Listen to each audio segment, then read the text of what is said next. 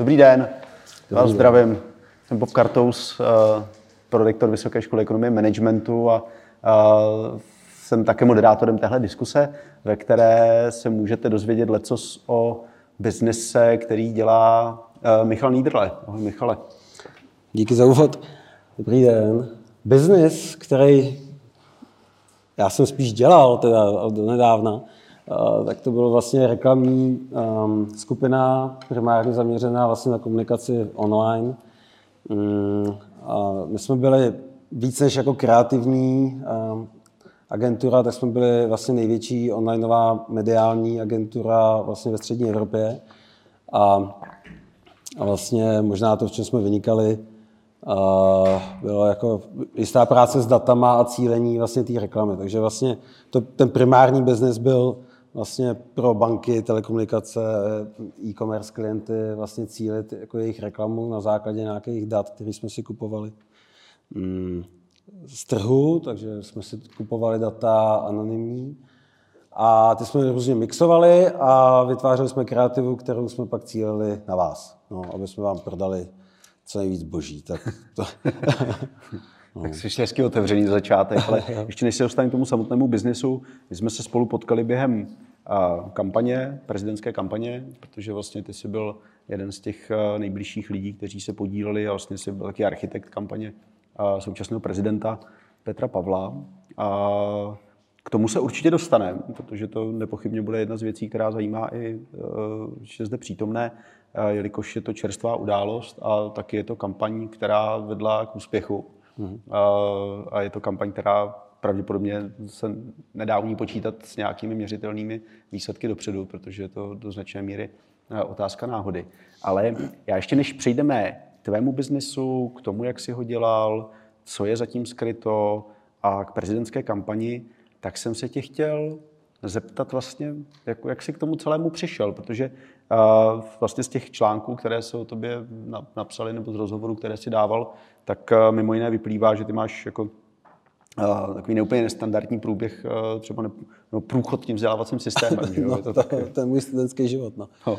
Uh, no, to jako nevím, jestli je úplně motivační. Teda, jo? jako, Jsme do toho, ale spíš vám, spíš vám asi můžu říct, že uh, s odstupem času, uh, co bych tehdy dělal jinak. Uh, to bylo všechno dané tím, že já jsem byl vychovávaný um, jako mojí uh, matkou, která uh, má takovou jako dost horkokrevná. Jo. A uh, asi jsem to po ní dost dědil.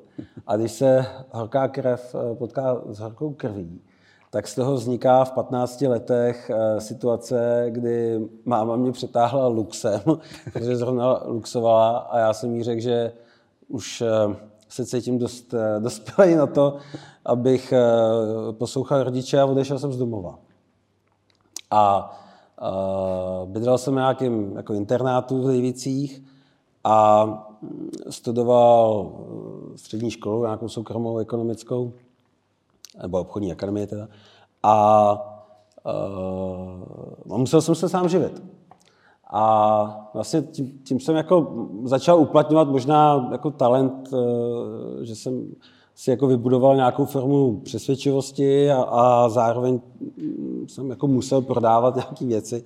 Takže jsem třeba uh, uh, si domluvil v jednom lese, prostě, že jsem vykácel z toho vánočních stromků, dovezl jsem je nějaký, nějakou AV prostě na, do Prahy aniž bych si domluvil jako povolení k prodeji, tak jsem prodával vánoční stromky třeba. Jo. Jako tak, uh, tak prostě jsem si přivydělal, pak jsem založil kurírní společnost, tak jsme prostě jezdili jako kurýři, abych jako se uživil.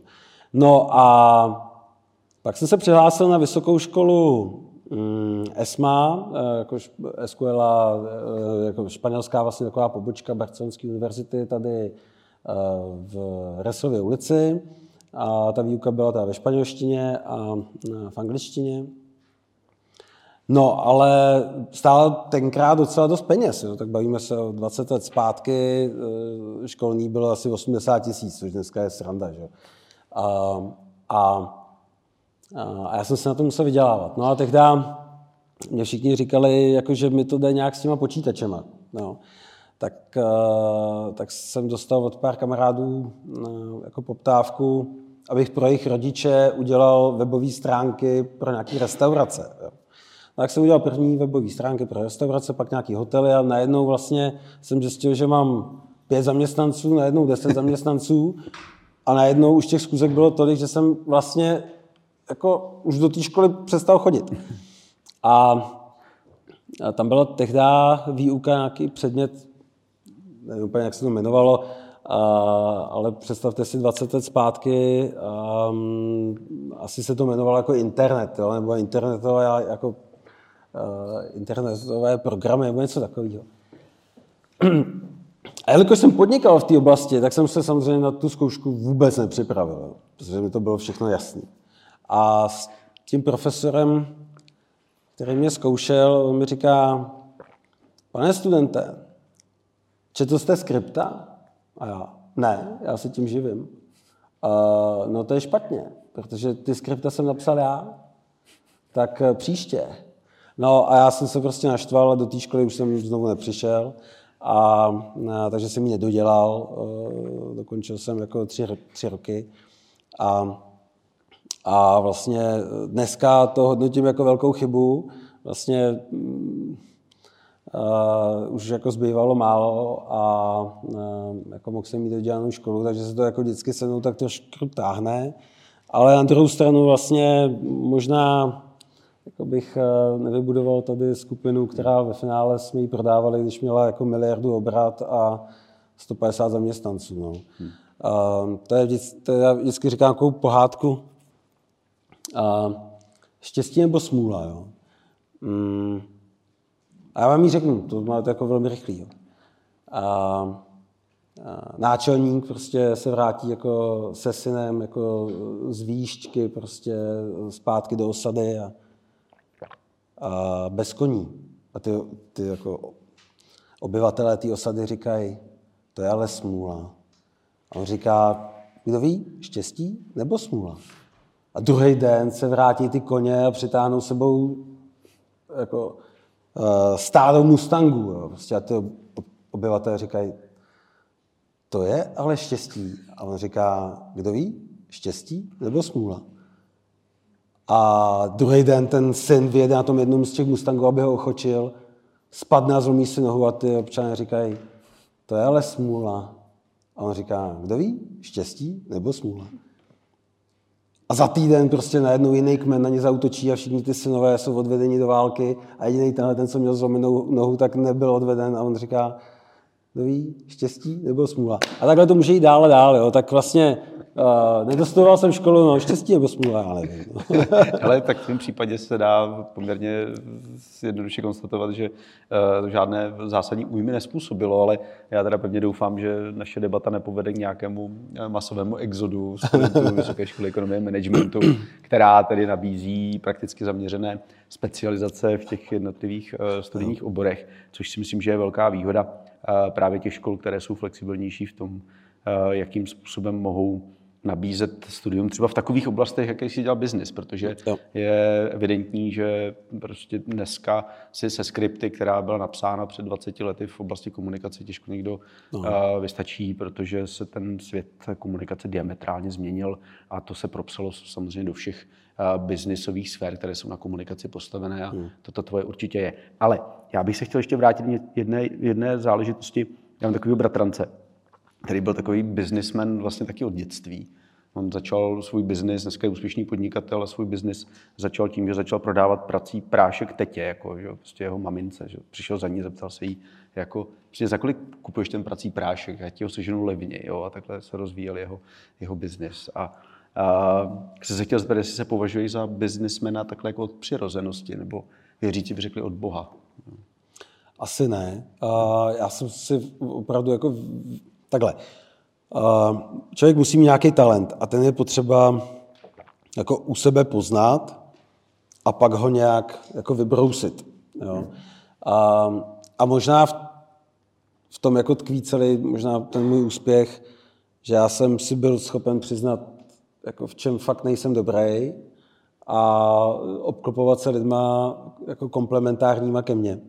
A, a když jako člověk dobře poslouchá okolí, tak vlastně zjistí, v čem je dobrý.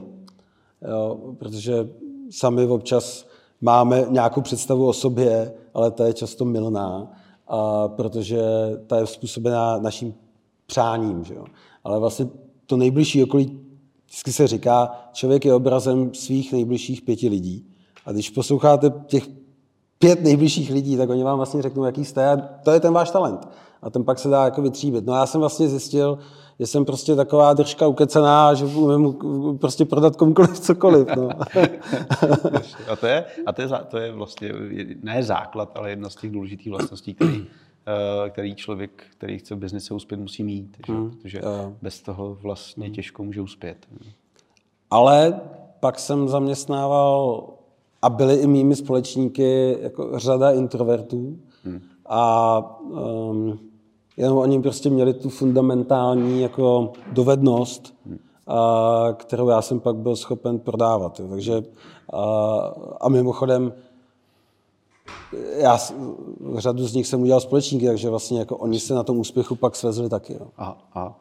Jo, a myslíš, že i tohle je nějaká důležitá schopnost, vlastnost, jako vlastně jak ty lidi umět najít, motivovat, nebo respektive ona je to důležitá vlastnost, no. ale jak si to dělal ty, jako to, že si je pak motivoval tím, že se stali společníky, to, to je určitě jakoby mm. zajímavý, protože jim dáš, že jo, prostě sáhnout si, že jo, prostě na podstatu celé té věci. Mm.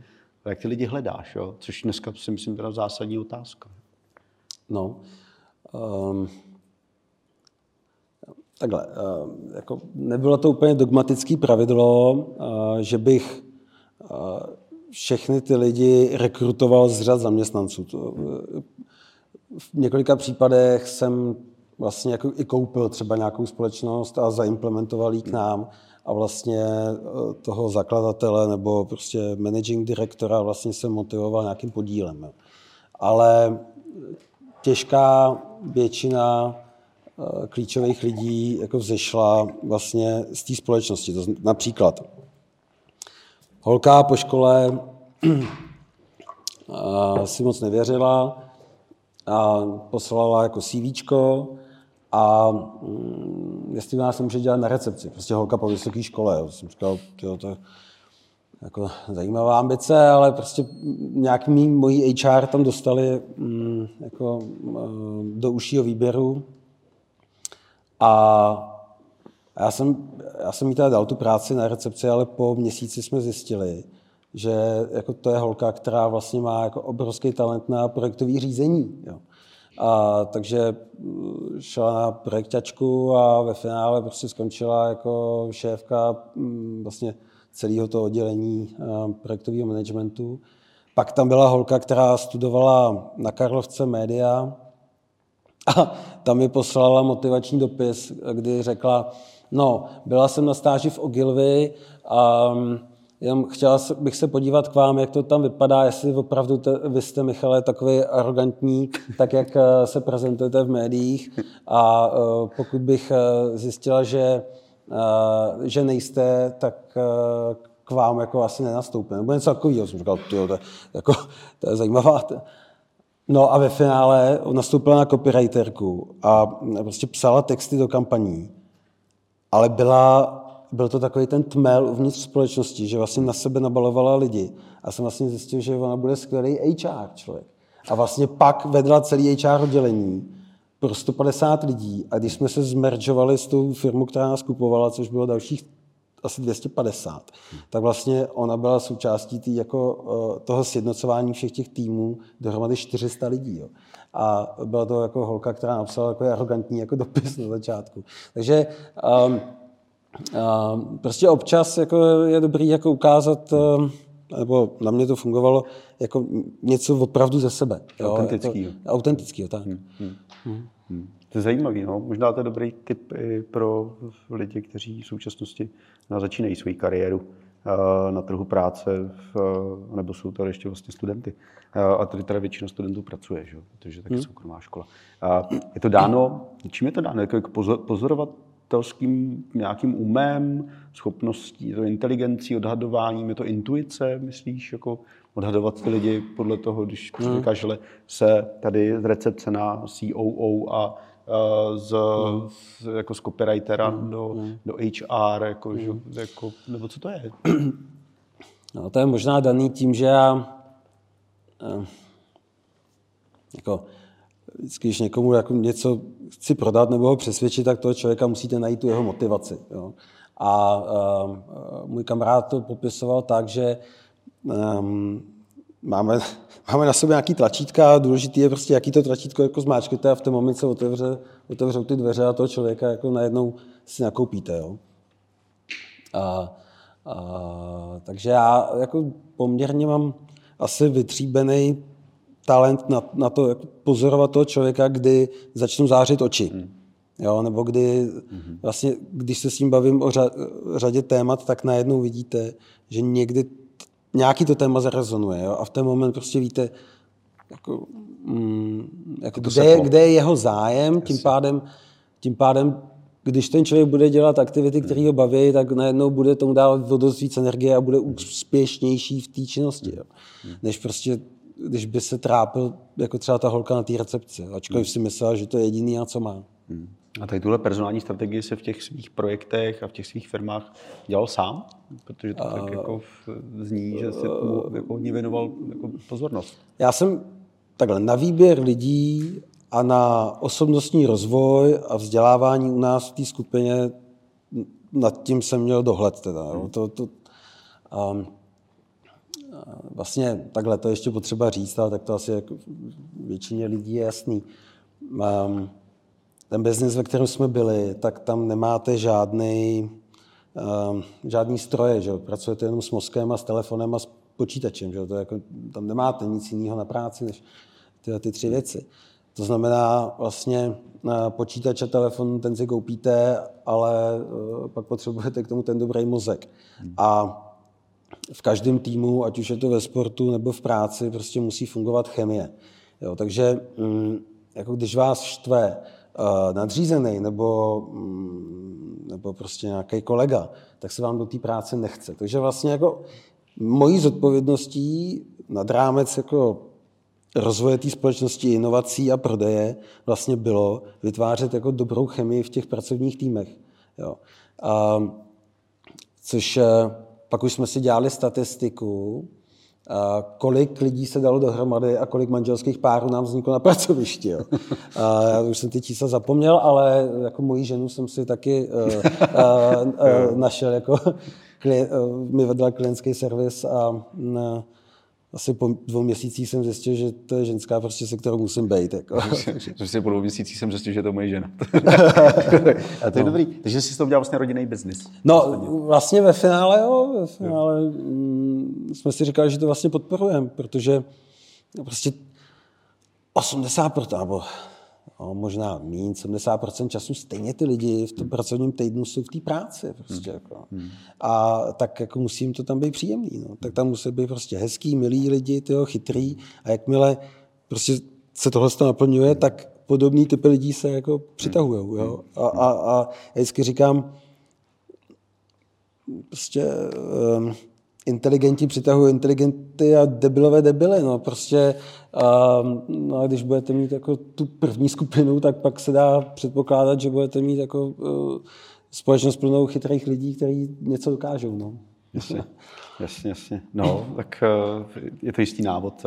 Já tak ve svém životě jsem si dal takovou maximu, že nechci spolupracovat s lidmi, se kterými to jde těžko, mm. protože pak vzniká toxická atmosféra, ve které to jako mě se osobně teda dost blbě dýchá. Mm. Na druhou stranu zažil jsem taková prostředí, uh, nebudu jmenovat magistrát jednoho města, kde teda... Jednoho největšího města v Čechách. Největšího města v Čechách, které, kde teda to, to, tak toxicita je na takové úrovni, že si myslím, že to musí měnit jako skutečně jakoby, jako metabolismus těch lidí, jo, protože to není, není možný. Jo. No. A že vlastně to už je podle mě nějakou jiná jako chemická, uh, chemická reakce, které uh, ti lidé žijí a není to úplně jako čistý kyslík. Jo. Mm. A, ale do toho nebudeme zabíhat. Já bych, se, já bych chtěl upozornit vás, Kdybyste měli náhodou v průběhu té první části debaty nějaké dotazy nebo připomínky, tak se prosím vás hlaste a klidně do toho vstupujte, ať to učiníme trošku interaktivnějším, ať si tady nepovídáme s Michalem jenom spolu, protože ta diskuse nebo to, co Michal přinesl, tak je tady zejména pro vás.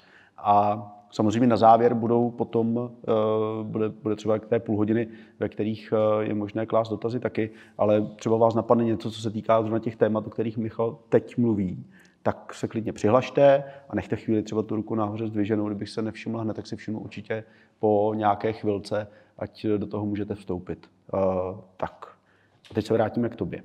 Uh, my už jsme se dostali hodně daleko, se dostali v podstatě až uh, k, řekněme, HR a k tomu, jakým způsobem vytvářet dobrou atmosféru ve společnosti. Ale pojďme se vrátit ještě na začátek, protože uh, ty si teda popsal své biznisové začátky, že prostě v okamžiku se osamostatnil v relativně nízkém věku, došel si někam do společnosti, která dělala něco na těch internetech.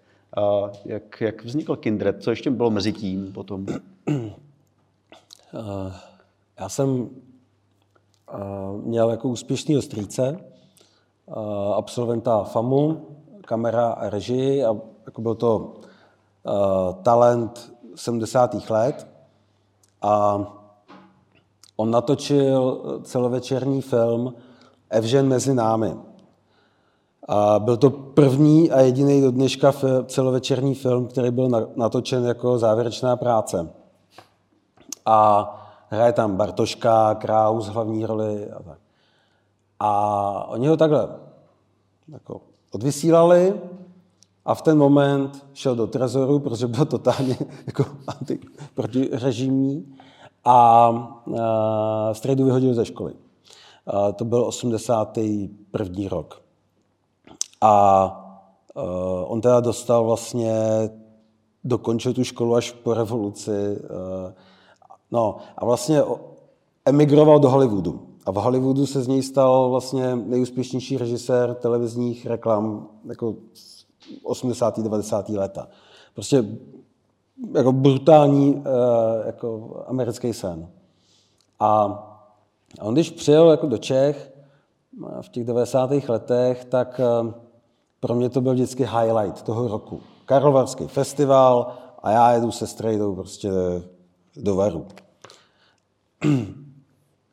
No a jak jsem začal dělat ty webové stránky, tak, eh, tak jsem mu je celý udělal takhle, ještě jsem si koupil notebook, jako kvůli tomu, abych mu je mohl odprezentovat v restauraci. Notebook mě stál teď asi 80 tisíce. Na splátky, splácel jsem asi 4 tisíce měsíčně, něco takového. A takhle mu to ukážu v té restauraci a on říká, zaklad mi to. A až budeš někdo takový, jako jsem já, tak pak se s tebou budu bavit. Teďka to pěkně spapej tu polívku. A to mě ten, ten, ten jako strašně naštvalo. A uh, ta, on se jmenoval jako Pet, Peter, uh, Petr Niederle a já jsem vlastně založil iUst prostě Niederle jako agenturu. Jo. V ten moment brutální konflikt v rodině, že participuju prostě, nebo uh, využívám jako síly toho jeho jména, jenže v Čechách ho nikdo neznal, ve státech jo, ale co já bych tam dělal. A a, a vlastně ta motivace jako vzešla z toho, že vlastně mě jako odmítl prostě ten můj největší životní vzor. Jo. A, mm, a prostě tak jsem se jako zabejčil, že, že jsem vlastně začal stavět jako různý typy zaměřených agentur.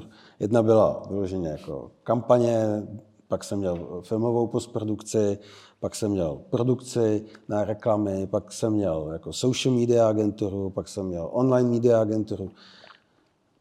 Eh, vývoj aplikací, eh, PR agenturu a tak. A vlastně jako takhle jsem postupně deset let stavil tyhle ty jako satelitní firmy, až pak jsem zjistil, aha, já tomu musím dát jako nějakou matku. Tady jsem vystavil vlastně Kindred nad všema těma malýma agenturama. No, malýma, jako některá měla 40, některá 30 lidí a tak. Kindred znamená vlastně v angličtině jako zpřízněný, familiární. Jo? To byl ten jako princip fungování v té skupině. Já jsem vždycky říkal, já přitáhnu prostě tady jako nějak, nějak, nějakého klienta a vy, jelikož máte vymezený, úzce zaměřený kompetence, tak vlastně budete všichni spolupracovat a budeme vytvářet jako 360 stupňovou jako nabídku klientům. To jako fungovalo pár let. A Jenže oni potom jak jsem zároveň jako motivoval ty jednotlivé partnery v těch společnostech, aby měli lepší a lepší výkonnost, profitabilitu, zároveň aby jako rostly, tak vlastně automaticky, i když máte vymezenou kompetenci social media, tak najednou zjišťujete, že vlastně pro vás je lepší si dělat ty online média, co dělají tady bratři na patře, si je dělat sami interně. Že si pak najednou potřebujete udělat tu produkci toho eh, obsahu sami a nedávat to do týmu vedle, protože si tu děláte levnic, máte na tom větší marži. Takže vlastně v průběhu let se mi jako rozlejzaly ty kompetence napříč tím patrem. A vlastně takže už jsme už vlastně byli i konkurenti vzájemně, že třeba se nám stalo, že dvě společnosti pozvali jako do tendru proti sobě. Jo. Takže a, a to najednou začalo vytvářet jako vnitřní jako pnutí. Jo. A, a vlastně jsem z toho byl tak unavený, že jsem si řekl, dostali jsme jako asi druhou nebo třetí jako nabídku na prodej. A u té třetí jsem si řekl, hele, asi fakt to budu muset udělat. A mm, vlastně jsem zjistil, že takováhle skupina, která je sice jako velká, prostě my jsme dělali miliardu obrat, ale třeba jako 250 milionů zisk, jo, prostě jako, to jako nebylo vůbec špatný. Jo. A, a, že ale vlastně to nikdo nekoupí, protože to je vlastně jako hejno much, jako, nebo jak se tomu říká, prostě klub komyší. Jo. A tak jsem vlastně eh, začal řešit eh, konsolidaci těch společností a v ten moment jsem si uvědomil, že teď, jako to, co jsem na začátku nastavil, uh, že vlastně jednotliví partneři v těch společnostech mi pomáhali s růstem, tak ve finále, když jsem potřeboval skonsolidovat asi 8 nebo 10 tak nějak společností do sebe, tak vlastně mě blokovali ty partneři v těch jednotlivých malých entitách. Takže já jsem na začátku u té základní úvahy udělal chybu v nastavení té skupiny. To znamená, teď si představte, máte společnost, která dělá 10 milionů zisk a společnost, která dělá 50 milionů zisk. Hm? Kdo si připadá silnější? Jo? Kdo, si, kdo má větší ego? Kdo, uh, takže vlastně najednou se všechny ty společnosti musely ocenit. Na principu ocenění těch společností jsme se všichni museli shodnout. A pak jsme se všichni museli shodnout, že zmeržujeme ty společnosti a každý dostane adekvátní podíl. No, jenže já měl majoritu, takže já měl třeba 75%. No, ale teďka bavte se s někým, kdo mm, má dostat 9,7% versus s někým, kdo má mít 8,5%. Jo? A oni tam prostě v, v tom rozdílu mezi 8,5 a 9,7 vidějí strašný rozdíl a vidí tam zatím ty dolary. Jo? Takže vlastně jako totálně se to zablokovalo. Jo? Tak to mi trvalo dva roky vlastně uh, tu skupinu vlastně mých nejbližších vlastně přesvědčit, abychom to spojili do dvou společností a ty jsme ve finále prodali. Takže to, co je, to, co je na tom jako ten takeout, je um, jako na začátku byla chyba vlastně nastavení těch struktur. Mimochodem, jak to dělat jinak, je, a to jsem tady zjistil až samozřejmě po letech, že právní kanceláře to mají výborně vyřešený, jo, nebo mm, konzultační společnosti typu EY, mm, Deloitte a tak. Jo.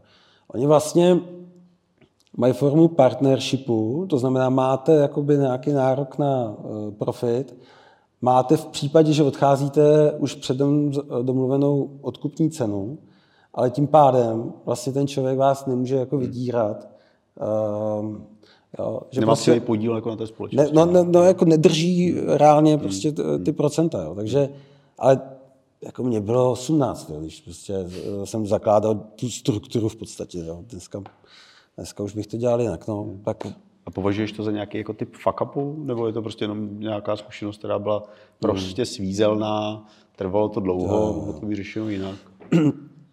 Fuck up určitě ne, spíš bych to nazval jako svízel, protože mě to jako dost vysávalo, ty vnitřní bojůvky. Hlavně to nesmíte pustit dolů pod, ty, pod sebe, jako ty zaměstnanci to nesměli vědět, že jo? protože že my tam nahoře máme nějaký jako hmm. uh, popotahovačky, protože to by samozřejmě ovlivnilo je, protože první, co by řešili, ne kvalitu delivery té zakázky, ale hlavně jako co ty moji šéfové hmm. už jsou v pohodě, nebo nejsou. Jo? A um,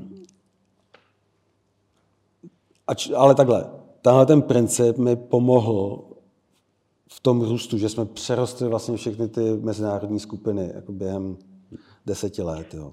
Myslíš tam, jak byli ty lidi motivovaní tím, mm, že vlastně jo. na tom měli svůj podíl a tím pádem za to víc dýchali? Jo, bylo to prostě jejich a, a v agenturách vy neřídíte jako čas, čas řídí klient. Mm. A mm, tím, že vypíše tender, je tam deadline na doručení, nebo přicházejí kampaně, nebo je nějaká krizová komunikace.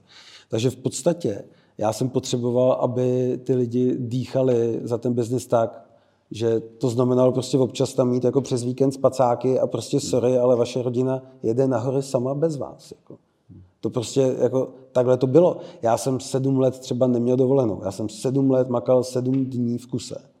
A jako, že já jsem neviděl moře. Jako já jsem možná jako v neděli odpoledne si dojel jako za, za mámou na slapy na oběd. Jako.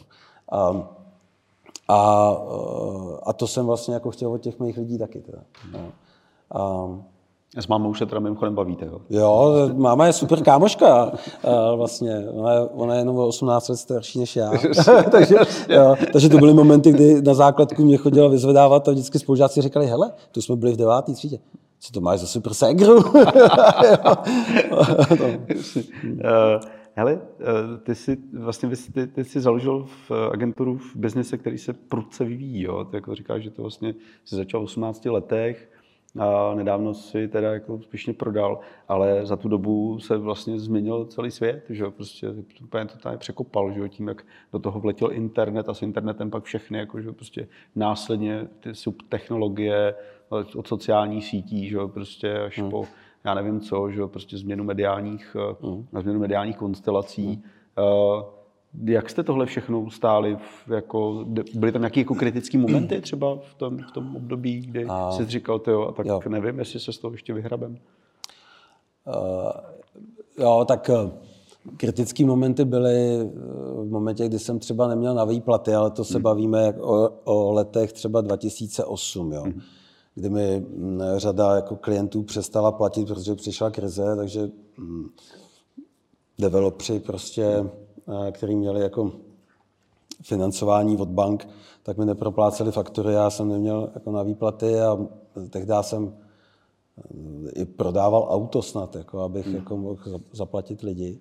A, a, ale takhle, já mám jako vysoký apetit na uh, inovace. Jo. Já jsem Vlastně ten můj hlavní headline vždycky ve firmě byl, možná to spíš vymysleli lidi s tím, že si dělali ze mě srandu, oni říkali s Michalem, je jedna jistá věc. Že, že jo, ne, s Michalem je jedna jediná jistota a to je změna. Jo. A já mám jako vysoký apetit na změnu. Jo. A mě vlastně, jakmile něco trvá týden, tak mě to nebaví. Jo. Jak, já, já prostě pořád potřebuji jako něco vyvíjet. Ať už to jsou proces, nebo prostě služba, nebo hmm. jako cokoliv. Jo. Tam možná e, díky tomu jsme taky drželi jako tempo vlastně Eh, s tím, co přicházelo, eh, ať už přesně v roce 2004, nebo respektive takhle. Eh, to už si asi možná nepamatujete, ale to byl třeba jako Flash, prostě to byly animované weby. Já jsem dělal jako video weby, že nás provázely různé jako postavičky. Iva Freelingová třeba jako různě webem a, a najednou prostě přišel iPhone. A iPhone zakázal Flash. A teď tím pádem vlastně celý biznis, jako, v kterém jsme vynikali, ze dne na den skončil. Takže vlastně uh, to byl rok 2007. Jo. Uh, 2004 uh, začal Facebook, to si pamatuju. A jsem říkal, tyjo, tak to bude marketingová jako změna. Hmm. Taková blbost, prostě jako někde nějaký fotky nějakých lidí, k čemu to bude. Jo? To, to, mm. Takže jako přicházely takovéhle změny. Pak vlastně práce s cílením, eh, nakupování dat, vytváření unikátního ID na počítač. Ehm, to asi byl ten jako hlavní motor. Jo. A v čem to, to bylo to pozitivum. A to negativum bylo, že jako lidi pode mnou občas jako běželi s jazykem na vestě hmm. a už, jako, už toho měli plný zuby. Jo. A, a já jsem vlastně musel brzdit ten jako to, co jsem jako pořád v té společnosti jako inovace. prostě ty lidi říkali, já už si chci oddechnout, už chci jako něco jako konstantně dodělat. A vždycky říkám, no jo, ale když to budeš dodělávat dva roky, tak pak už to nikdo nebude chtít. Jo. Takže vlastně a tím jsem jako ty lidi trošičku tavil. Teda, jo. A, ale zase jsem na druhou stranu jim dával dost, co se týče jejich osob, osobního rozvoje. Jo, že třeba za mnou chodili lidi, že chtějí přidat. A já jsem jako nikdy neměl problém s tím platit lidi nejlíp na trhu. Nebo vlastně vždycky jsem to chtěl, jako aby byli placeni nejlíp. Jo. Ale uh, chtěl jsem vědět, jako, že si to fakt zaslouží ten člověk. Takže um, já jsem říkal, OK, bereš třeba 40 tisíc, chceš 48, OK, dobrý. Pojďme vzít prostě těch 8 tisíc té delty, kterou chceš navíc, a já ji investuju do tebe. To znamená, já ti dám jako externí školení, dám ti prostě, nakupím ti nějakou literaturu, prostě budeš mít vyhrazeno více, více času na osobní rozvoj. Ukaž mi za rok, že ti mám prostě zaplatit 55. Jo? A když ten člověk fakt chtěl, tak eh, prostě já, já jsem říkal, já ti zvýším plat, ale ty zvýš, zvýšíš jenom spotřebu. Ty půjdeš dvakrát víc do hospody v tom měsíci a utratíš to prostě. To je jako běžný princip. Jako zvyš svoji hodnotu a já ti zaplatím výrazně víc, protože se budu bát, abys mi neodešel. Jo. A, a to, to jako musím říct, že se mi docela vyplácelo. No. Hmm. Odcházeli ti lidi takhle? Nebo neodcházeli? Jako určitým okamžiku jako měl, jsem, měl jsem jedno období a... teda, a, kde mi odcházelo hodně. A to se zase bavíme někdy o letech třeba 2011. Já jsem formoval tu skupinu, jak jsem popisoval před chvílí, a vlastně jsem se přestal se jako zajímat o ty lidi. Jo. A ne, prostě na to už nebyla kapacita a já jsem jenom potřeboval na ně spolíhat, že doručí těm klientům uh, tu kvalitu um, té dodávky. A, a vlastně najednou se Jakmile prostě oni neměli pocit, že jako nemají toho šéfa jako na blízko, tak začali mít nervozitu a začali být nejistý a vlastně začali mi odcházet ke konkurenci. A tehdy jsem jako se opravdu bál. Teda.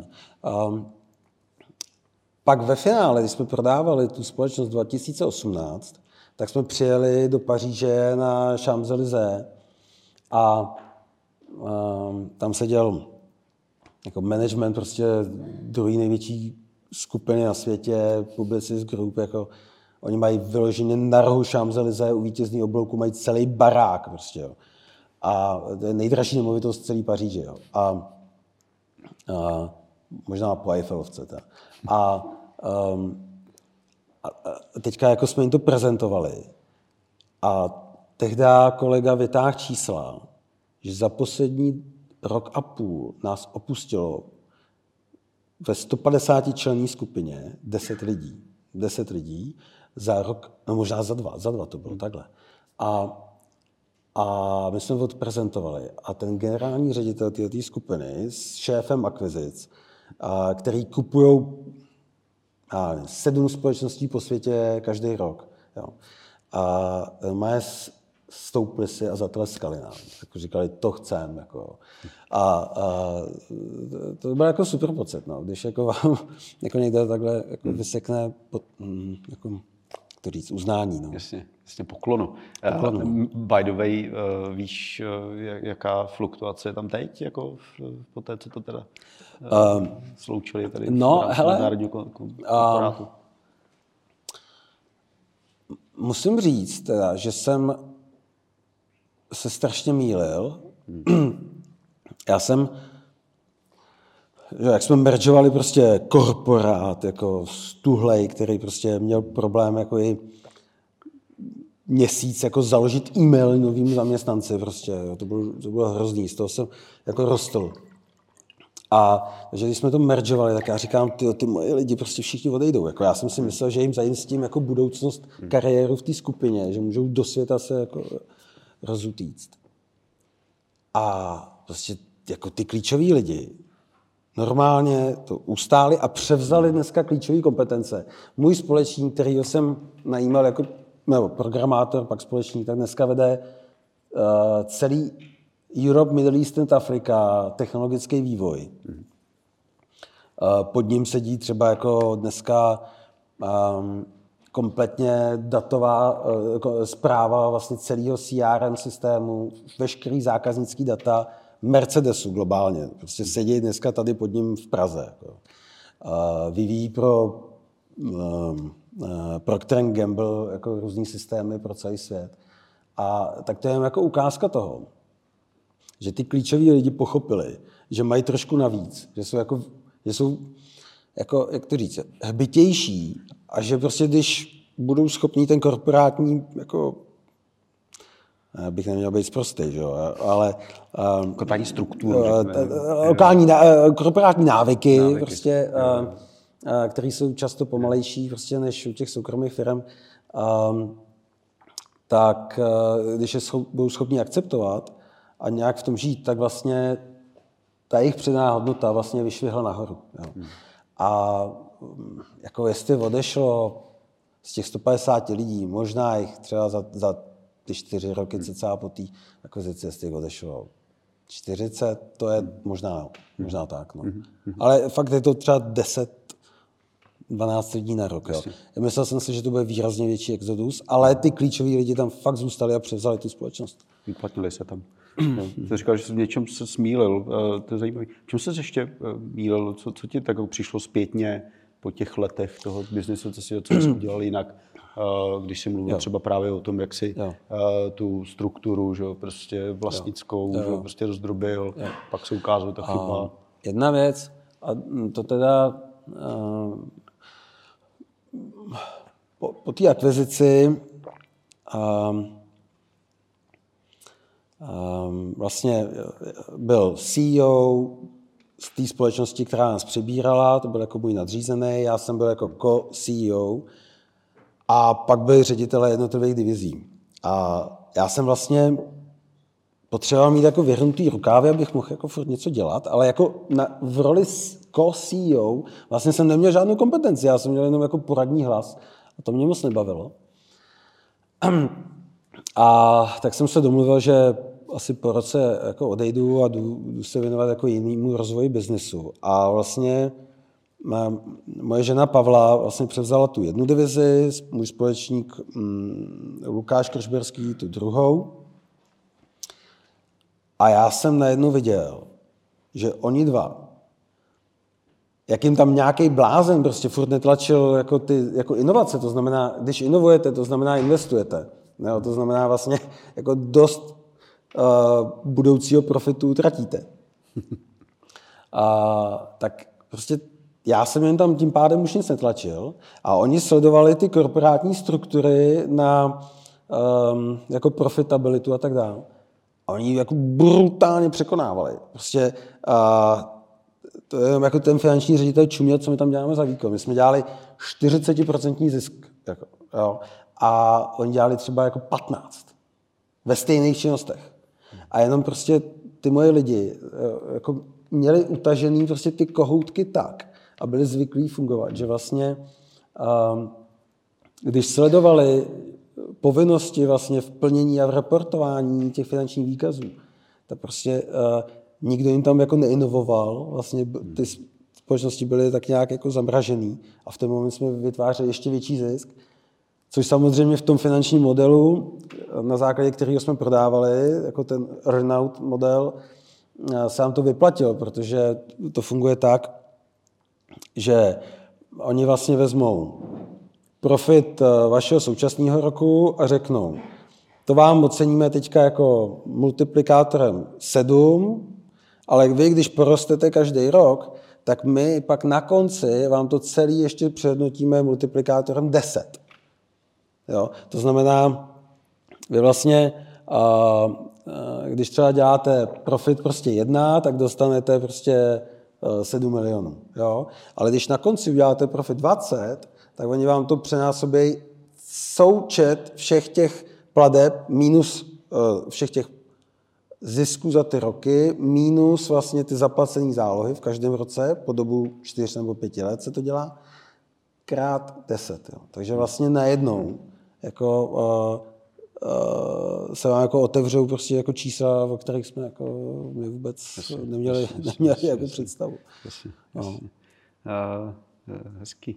Co jsi měl za nejzajímavější, jste nejzajímavější zakázky, když se to jako prolítneš zpátky? Jsme určitě velmi pestrou škálu klientů, pravděpodobně, no. nejrůznějšího typu. Co by si z toho no. Tak jako vypíchl? Um, um, tak a my jsme třeba dělali, to je jako, spíš jako sranička, jo. jsme dělali pro Huawei a uh, vzali jsme do kampaně um, Jaromíra Jágra jako influencera. Jo. A uh, samozřejmě v kontraktu bylo, že, Huawei bude sponzorovat kanadský hokej a, že Jarda bude chodit s Huawei telefonem. Že? No, Jenže Jarda jednoho dne ráno prostě se, iPhone. se vy, vyfotil s iPhonem v koupelně, že u zrcadla a dal to já nevím, na Facebook. No, jako z toho byla šílená, jako to dokonce i k tomu se já vůbec nevím, jak se to povedlo, ale k tomu se vyjadřoval i Miloš Zeman tehdy. Jako. V televizi Nova, v televizních novinách. Týkalo se to Huawei. no jasně, to je vlastně ono. Tak máš proto dostal nařízení přímo jo, takhle Přesně tak, no. A a, což samozřejmě z toho byla jako najednou obrovská kampaň. Jo. A vlastně tehdy jsem poprvé pochopil, že vlastně i negativní kampaně jako je kampaně. Takže klient vlastně spokojený jako v finále. No, no, v finále se prostě najednou mluvilo o tom sponsoringu, Myslím. o tom, že Jarda prostě Myslím. by měl mít jako Huawei. Jarda Jarda, že jo? To je no, prostě... no. A, tak eh, to je spíš takový vtípek, ale um, um, Jednou se mi teda taky stalo, já se tady připadám, jak teďka v těch pelíškách, ten policaj tak říká. Jo, jo, jo. Diverzant s koženou brašnou. A jo, jeden, eh, programovali jsme web pro eh, oční uh, kliniku Lexum. Jo. A teď prostě ho testujete nějak a máte tam slepý data, a pak ten web jako postnete online a najednou mi den poté volá jako majitel. Jste se snad pozřel. A co se děje? Běžte na web. Tak teďka tam byl jako objednávkový formulář. A teď jako vyberte si typ operace, který chcete. Jo? A teď tam v tom drop-down boxu byla jedna, jedna kolonka, kterou tam ten programátor nechal a tam bylo vyser si oko. jo, jo, a, no tak dobře to... Mm. I takové věci se prostě stávaly. Ale třeba zajímavý uh, biznis uh, byl, když PPF koupila O2 a, a teďka já jsem jako přemýšlel vlastně, jak se k takovému velkému biznesu dostal, aby jsme prostě dělali jako kompletně marketing O2 a Uh, ono to nikdy jako není jenom o té jedné straně toho nabí, té nabídky, ale samozřejmě na druhé straně musí být osvícený člověk, uh, který tu poptávku jako vytváří. A tam seděla jako holka, uh, která vlastně jako přišla s tím, že jako chce taky inovovat, že si nechce vybrat jen tak zase nějakou reklamku. A, promiňte, a uh, domluvili jsme se na modelu, že uh, postavíme interní agenturu v O2, takže jsme postavili 50 lidí v Čechách a 20 na Slovensku. A, a vlastně jsme tím pádem byli výrazně flexibilnější, že ty naši lidi komunikovali přímo s těma mm, vlastníkama mm, těch jednotlivých produktů a služeb. A zároveň náš člověk seděl na bordu, přímo na vedení prostě s Tomášem Budníkem, s generálním ředitelem a ještě vlastně s člověkem z PPFky, s Martinem Štefunkem. A takže jsme byli takhle jako rychle prostě u informací a vlastně byli jsme schopni reagovat. Tak to byl takový dost eh, jako změnový model hmm. tady jako v Čechách. A, a, protože agentury zkoušely prostě klasický měsíční fíčko napočítat na počet lidí s nějakou marží. Jo. Jenže mm, prostě ta PPF, jak je jako agresivní, tak prostě toho to jim vyhovovalo. Hmm. A snížili náklady o všechny ty overhead costs, jako kanceláře, prostě počítače a tak dále, protože to tam měli, to nás vybavili, takže vlastně platili měsíční fee výrazně menší a zároveň měli jako rychlejší delivery. A, a oni je eh, jako vypláceli jako mzdy, oni to byli přímo jakoby zaměstnanci nebo dohodáři jakoby té, a, toho klienta, nebo to bylo pod byli, ne, ne, byli zaměstnaný mnou Aha. a mm, PP, nebo autů teda platili měsíční fee. Mm-hmm. No. Um, ale jako trvalo to asi tři roky, pak teda jako samozřejmě každá ta korporace má prostě každý rok hmm. musí o něco víc vydělat a o něco víc ušetřit, že jo? takže vlastně pak se dohadovali se mnou, že postupně jsem jim ty týmy tam nechával hmm. A že dneska už je to vlastně inkorporovali interní tým. No. Hmm. A jsou nějaký, byly nějaké zakázky v průběhu těch mnoha let, které jste odmítli z nějakých důvodů? Třeba narážím na to, že vlastně vy jste jako taky museli uh, nepochybně občas jako balancovat na nějaké etické hraně, že jo? jo to, to děláte. Um, to je pravda. Uh, jako konkrétně uh, pro nás pracoval, pro mě teda pracoval tři měsíce Marek Prchal. No vydá? jo. Ale... Tady tři měsíce to byly? No, no, no. Já jsem Před nebo po? Já jsem, uh, já jsem se s ním rozešel a on pak šel do ANO. Jo, jo, jo, jo To bylo předtím. Uh, a, ale jako my jsme se nějak znali. A ještě z, před, z dob uh, předtím, než pro mě začal pracovat.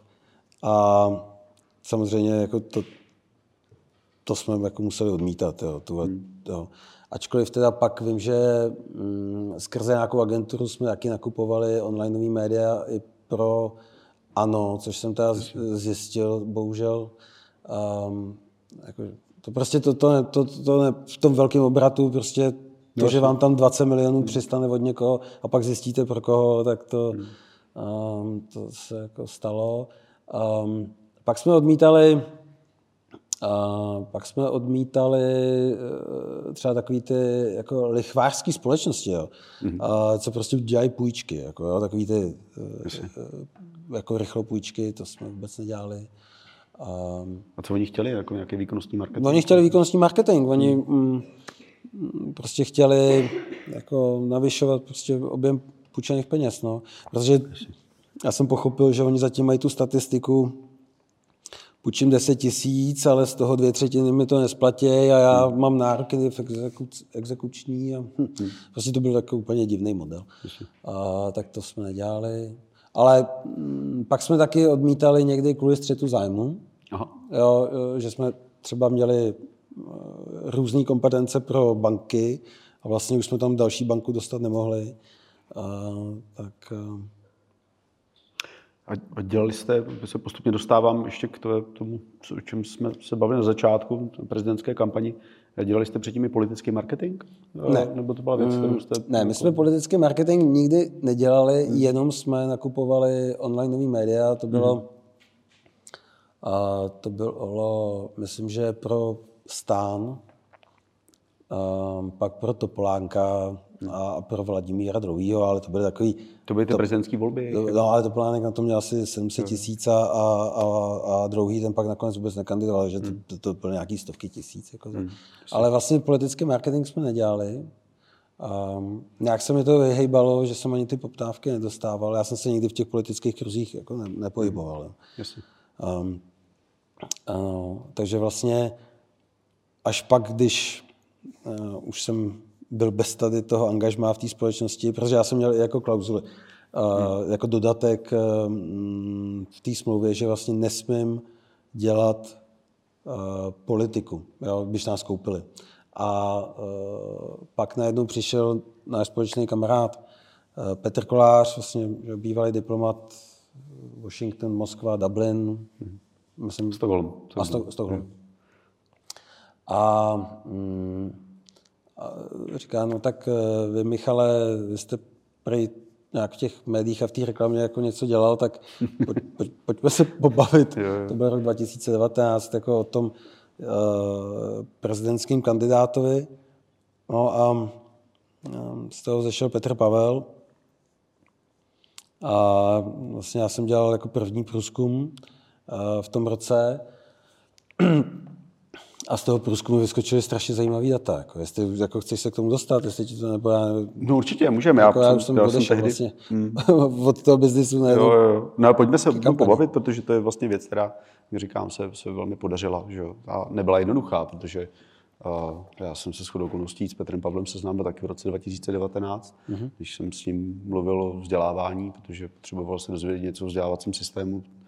Předpokládal, že bude vlastně konfrontován s různými tématy a, a dokážu si představit, že tam, jako ten, ta výzva na začátku musela být docela jako, jako velká, že? protože on není tedy jako no. rozený extrovert, nějaký no. veřejný performer, že? který by se no. nechal jen tak jako, že? prostě zmodelovat do nějaké podoby. Jo, a no v podstatě on nebyl ještě ani rok zpátky. Hmm. já, já vždycky říkám, tohle jako obrovská zásluha uh, toho týmu úzkého, který s ním vlastně tři roky fungoval. Hmm. Od toho roku 2019, kdy jsme vlastně začali ten tým stavět. A že to byli lidi, kteří už si z něj jako nesedali na zadek a prostě mu byli schopni jako vracet různý jako témata. A on, on jako se zličtil a to jsme všichni mohli vidět, jak vlastně od léta ty jeho retorické dovednosti prostě rostly. A to, to bylo neskutečné. On byl jako rozhovor od rozhovoru lepší a lepší. A, a nicméně ty data v tom roce 2019 jako už byly zajímavé. Jo. A v podstatě my jsme věděli, že Babiš má 99% znalost. Jo. Ale má zároveň uh, asi 55 až 58% jako odpůrců. jo. Takže to znamená, že když budete v druhém kole, tak asi nevyhrajete. Že?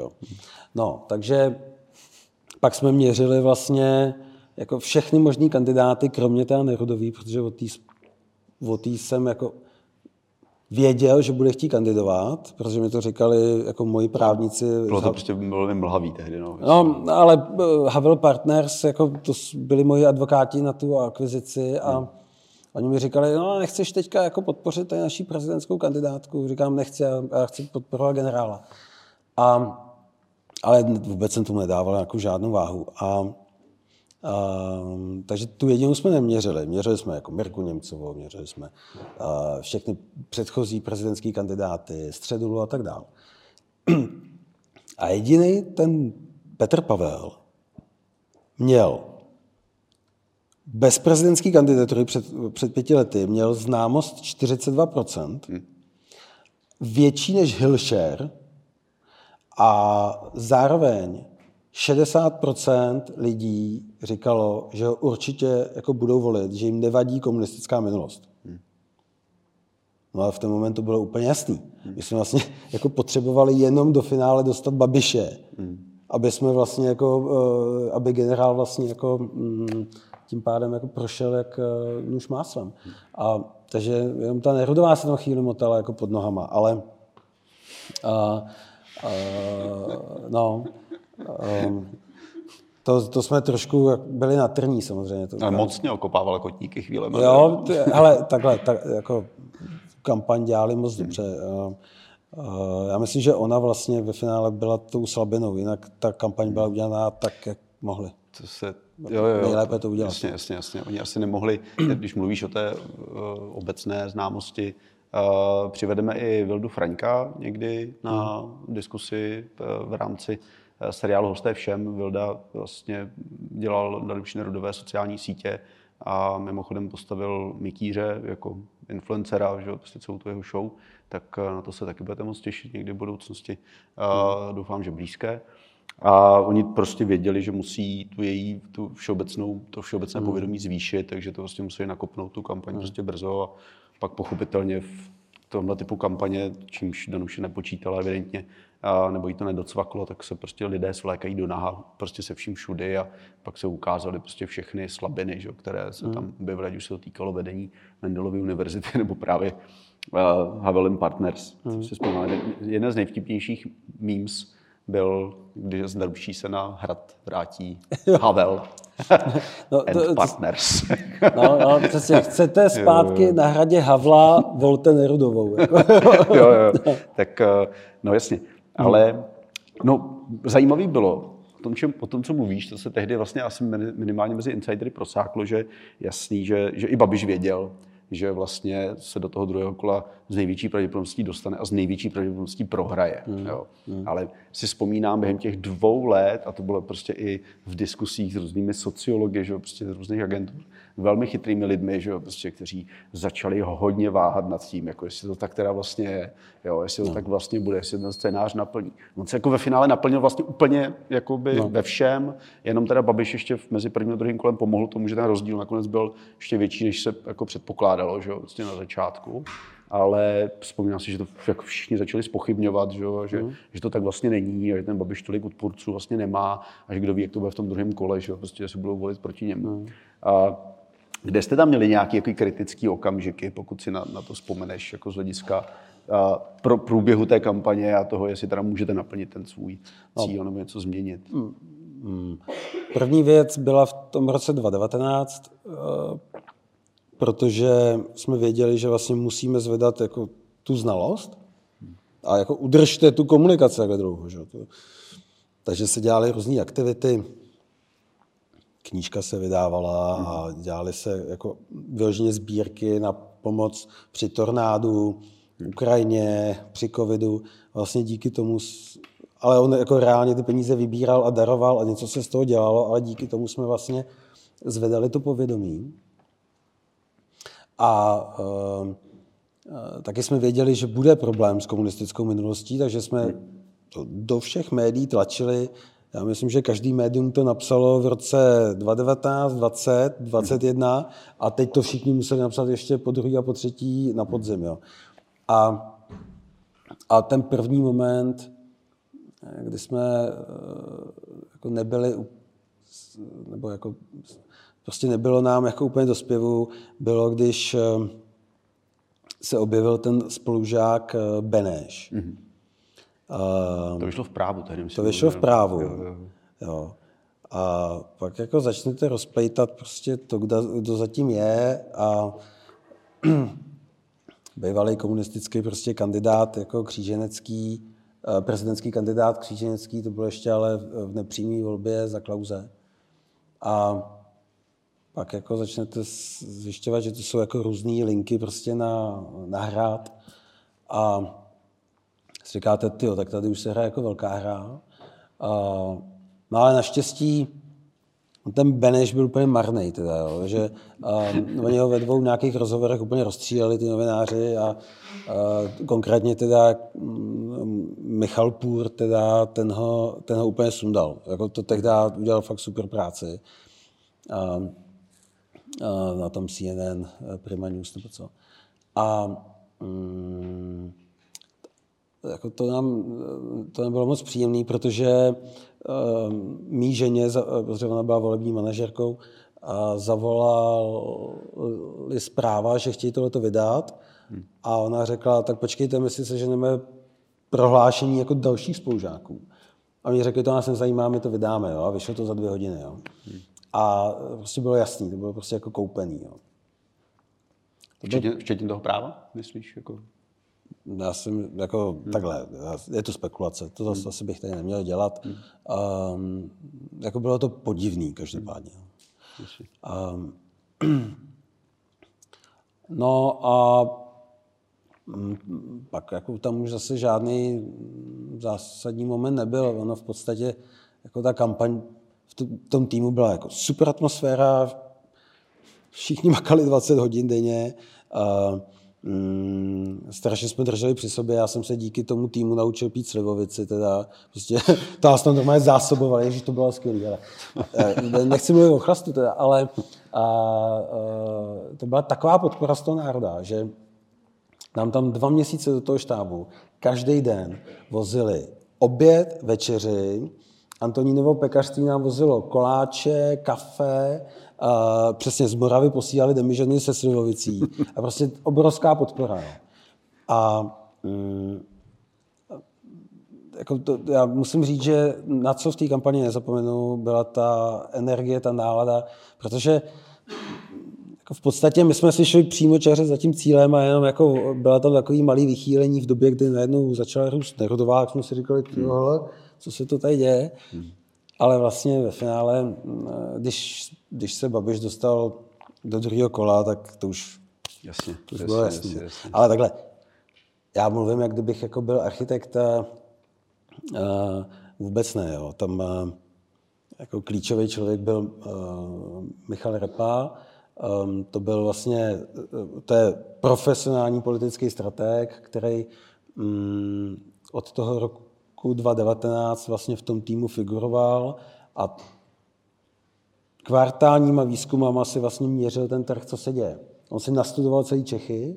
Mimochodem je dobrý zmínit, to byla už jeho asi 45. politická kampaň, ta nej, nejúspěšnější je teda Čaputová, eh, kterou jako v podstatě on ještě s druhým kolegou, který pro nás taky pracoval, eh, Martinem Burgerem, tak oni dostali na prezidentku. Burger měl na starosti sociální média, Repa měl na starosti strategii. Mm, tak to byl klíčový člověk. Uh, moje žena Pavla, jako volební manažerka, uh, jakože jsme spolu 12 let, tak já jsem teda viděl jako dovednosti, které jsem u ní předtím vůbec netušil, že má.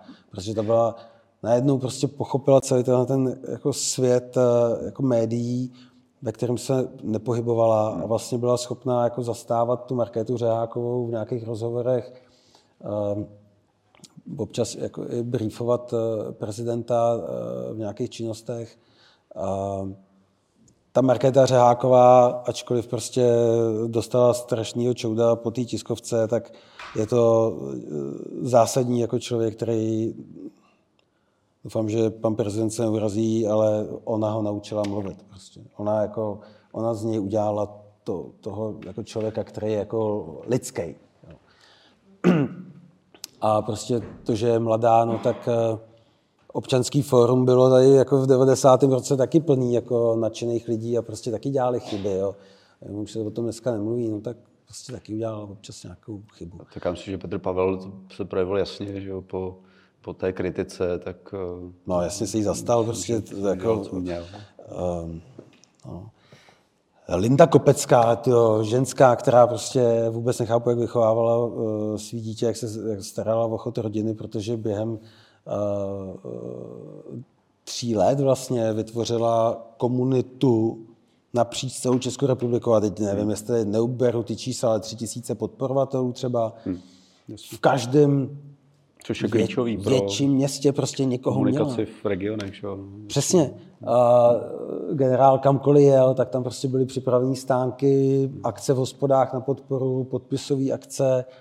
A, a prostě to ona vybudovala za celou tu dobu, uh, protože vy, on vybral asi 82 tisíc podpisů jo, hmm. za, za tři měsíce, čtyři. Um, uh, a fakt to byly jako, pak když, když eh, ten úřad pro kontrolu, eh, vlastně kontrol, nebo to byl statistický úřad, už nevím kdo. Vnitro to kontroluje. Vnitro to kontrolovalo. Mm, jako vlastně pravděpodobnostním modelem kontrolovali uh, pravost těch podpisů a vlastně generál s Nerudovou jako měli nejmenší chybovost. Jo. Hmm. A já mám podezření, že prostě někdo tady prodával jako podpisy, proto Janiček jako si je takhle za 5 milionů koupil, no ale oni to byly staré podpisy se starýma občankama a možná už ty lidi ani nežili, jo, někteří, takže jako, já si myslím, že to bylo takhle a že to je jako velká, velká mezera v celém tom systému sběru podpisů, hmm. Hmm. že by to mělo být dělané elektronicky. Prostě. Jasně,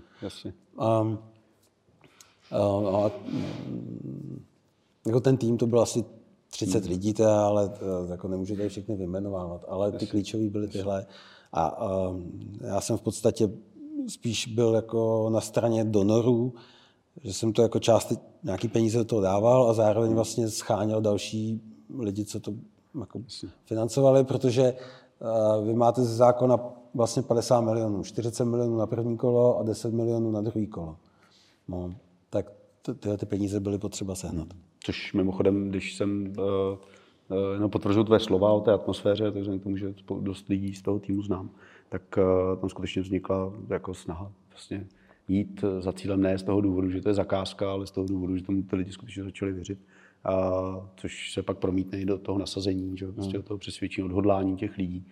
A mezi tím prvním druhým kolem, mimochodem, co se týká finanční podpory, eh, byl zájem, že prostě o to nějak ještě přispět tak jsem volal Radku Vokovskýmu a a on říká, je, no, ale my máme plno, jako, že prostě už nemůžeme.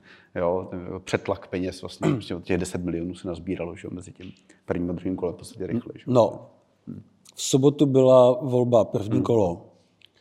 V neděli na náš transparentní účet začaly nabíhat peníze. Hmm. Přesně, my jsme potřebovali 10 milionů na druhý kolo. A v pondělí ve 12 hodin tam bylo 10 milionů.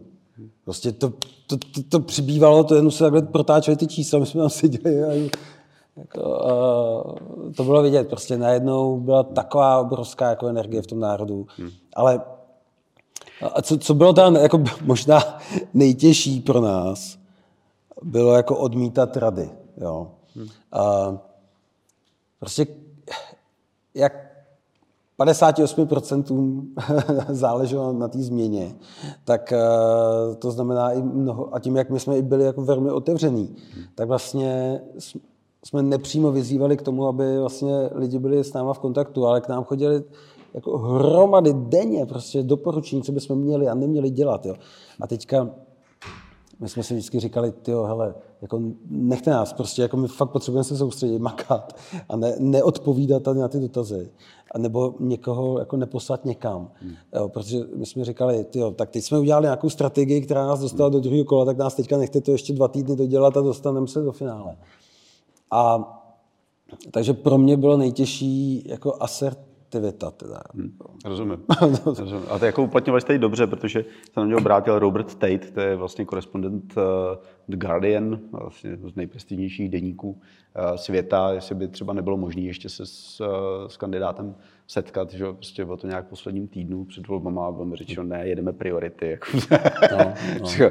tak říkal, no, jasně. no. takže, takže vyšel článek potom, jako, který vlastně neměl uh, přímý citace a musel se bez no. toho obejít. Uh, co se týká týmu, uh, který dělal uh, kampaň prezidentu Pavlovi, tak uh, za pár týdnů tady byl i Martin Klčo, jeden z těch, že, kteří se na tom jako no. významně podíleli. A vlastně jeden z hlavních marketérů který asi přinese víc informací právě o tom, jak probíhal že prostě tady ty marketingový, ten marketingový boj.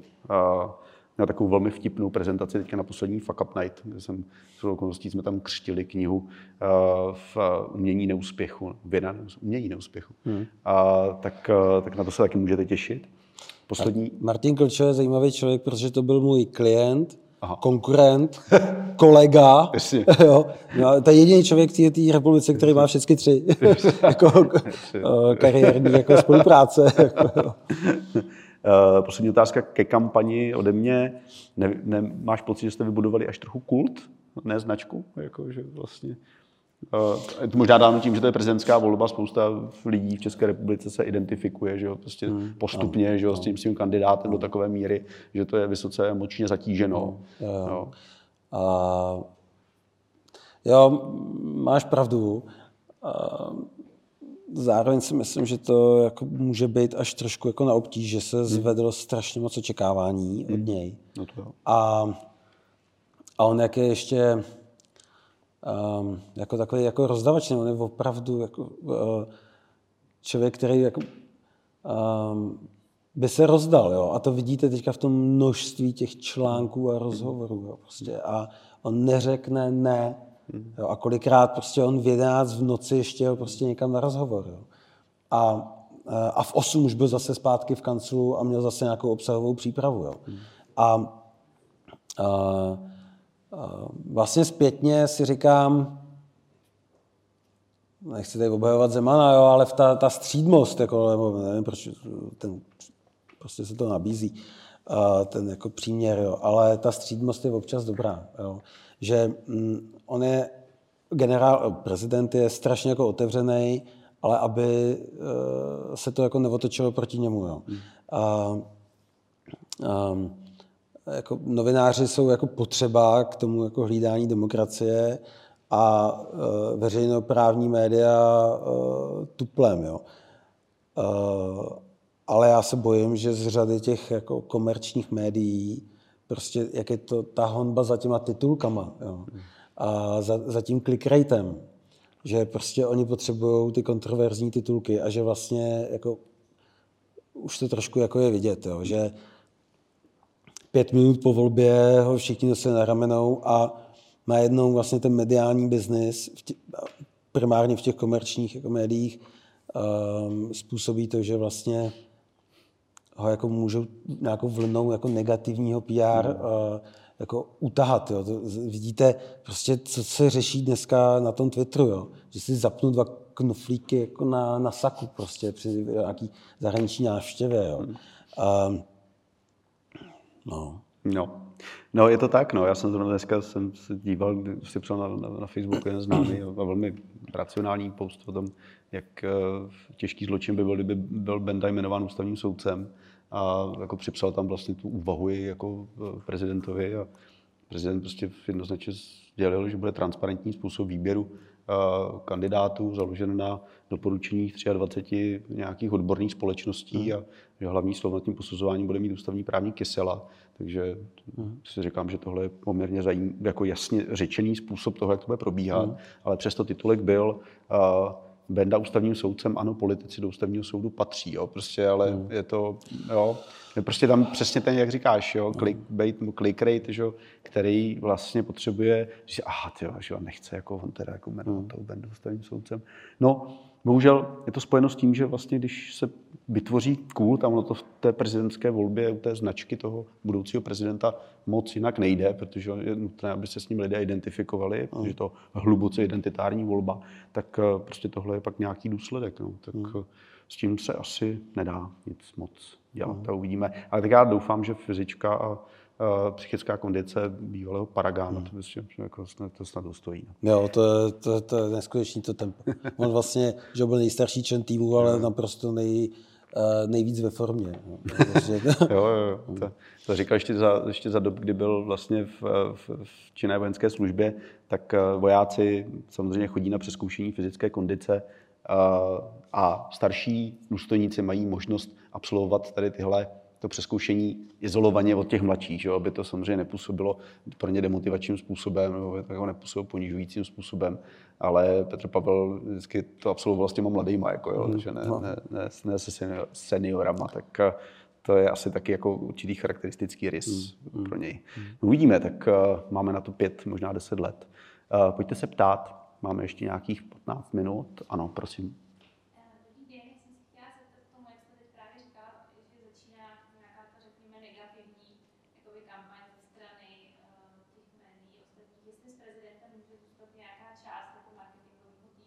Hmm. který naopak se zase jako bude snažit o prosazování toho, toho opaku vlastně, hmm. ten tým, který kolem ní byl teď, nebo jestli je to práce jenom Markety Řehákový, nebo jestli někdo hmm. prostě takový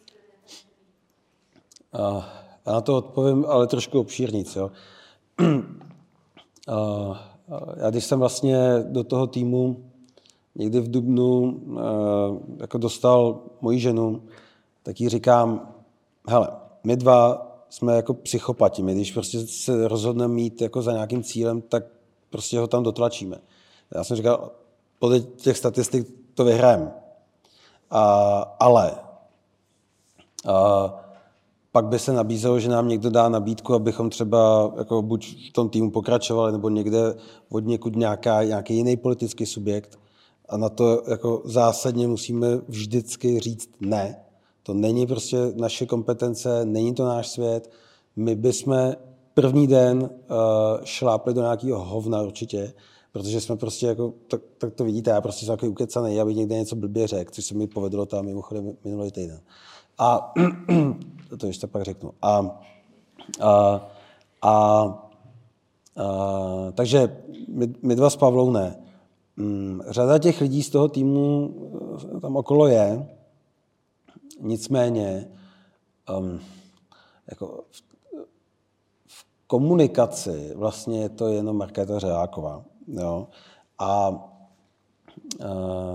ona má, jako, řekněme, jako dobrý vliv na uh, jako generála, já mu říkám generál, ale mám mu říkat prezident. Um, um, ale já se, já se bojím, že prostě to, to jako, on se změnilo to prostředí.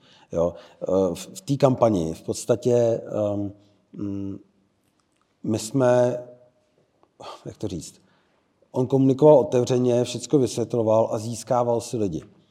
Dneska si vlastně získal jako, řekněme, majoritu té společnosti a, a v podstatě teďka je jeho cílem uh, spojovat, takže oslovovat tu druhou část té společnosti. Jo. A uh, jenže dneska ty hlasy jako novinářský jsou řekněme, primárně z té obce, která ho volila. Ono to bylo vidět v tu volební noc toho druhého kola, kdy tam Markéta vylezla na to pódium, pod tím pódiem stálo 300-400 lidí, primárně novinářů, ale v té televizi byste mohli vidět jenom ty záběry, co šly na ní a ty mikrofony byly namířený na ní. Co se dělo pod tím pódiem, to byly skandující davy, jako, který ji vyhecovali a proto ona vypadala tak šíleně žoviálně. A teď, tohle to jsou lidi. To mohu potvrdit. A tohle to jsou lidi, kteří mm, jako hýbou tím jako veřejným míněním. Jo. A uh, generál se rozhodl teď vlastně mít svůj vlastní kanál, možná jeden z několika, a do toho si vybral prostě uh, trochu jako kontroverzního Michala Půra, a, uh, který teda mimochodem jako s, nám velmi v té kampani pomohl, udělal dva super podcasty, Insider podcast, i na té CNN Prima News jako pomohl s nějakýma věcma. A on si prostě udělal s tím generálem jako dobrý vztah, on prostě generál mu věřil. No tak se to nabízelo, jo? takže vlastně on si vybral Půra. No, Půr po týdnu teďka má v podstatě nejposlouchanější jako podcast v Čechách. Na YouTube to začne pomalu dosahovat na, na statistiku Čau lidi. Jenže chci říct, tím půrem ten generál oslovuje tu nevoličskou základnu. Jo, těch 42% primárně. Prostě jako lidi, co, nebo ne, ne celých těch 42%, ale jako velký přesah té nevoličské základny. On se dostává skrze vlastní kanály jako k jiným lidem. Představte si, že by to udělala česká televize nebo český rozhlas, tak oni mají jenom svůj kanál a jako strašně úzkou cílovou skupinu. Jo. A co se stalo, že vlastně novináři teďka šijou do generála kvůli tomu, že má Michala Půra kontroverzního novináře, ale vlastně ho jako schazují u té volické základny a nechtějí jako vlastně pochopit, proč si zvolil toho do toho jako moderátora. Za prvý tam je nějaká důvěra um, a za druhý prostě on má jako jiný zásah. Jo. A já si myslím, že to asi nebude jeden jediný, teda, jo, že asi těch podcastů bude více. Jo, a prostě on potřebuje mít hlásnou troubu do, do světa, nejenom skrze uh, veřejnoprávní média. A vlastně, a to už neukontrolujete. A to i kdyby tam zůstal ten tým, který byl výborný, tak tohle už prostě Eh, jak jsem říkal, no, ty, ty médi, mé, kort, ty soukromí média jsou prostě hygienistický. Já jenom na Margo toho, to samozřejmě máš pravdu, že eh, generál, pardon, prezident no. by měl mluvit eh, k, ke všem, je to ostatně jeho povinnost, ale u toho Michala Půra trochu jenom bych rád upřesnil, že prostě problematičnost jeho osoby je v tom, že on teda není novinář, to sám říká, a to z toho důvodu, že jeho aktivity přesahují často že prostě do komunikace, která není manifestována zcela jasně a bohužel jeho aktivity často jako spočívají v nějaké skryté podpoře některých zájmů. On osobně že prostě se svým polečníkem Jedesou bohužel teda byli velmi aktivní třeba v podpoře zájmů Číny a jejího obrazu v České republice, což si myslím, že je ten hlavní problém, který vadí mm. a, některým novinářům v České republice. Jo, a upřímně mě to třeba vadí taky. Jo, takže a, a to říkám s, tím, že Michal Půr je náš domovník v domě, kde bydlíme. To je jako, jako komičnost jako malých zemí v tom, že se můžete znát blízce se všem, se kterými se musíte rádi. No. Pozor, prezident říká, my nejsme malá země, my jsme v té první polovině těch střední velikosti. Dobře, uh, pojďte se ještě uh, na něco ptát, prosím. Mm-hmm.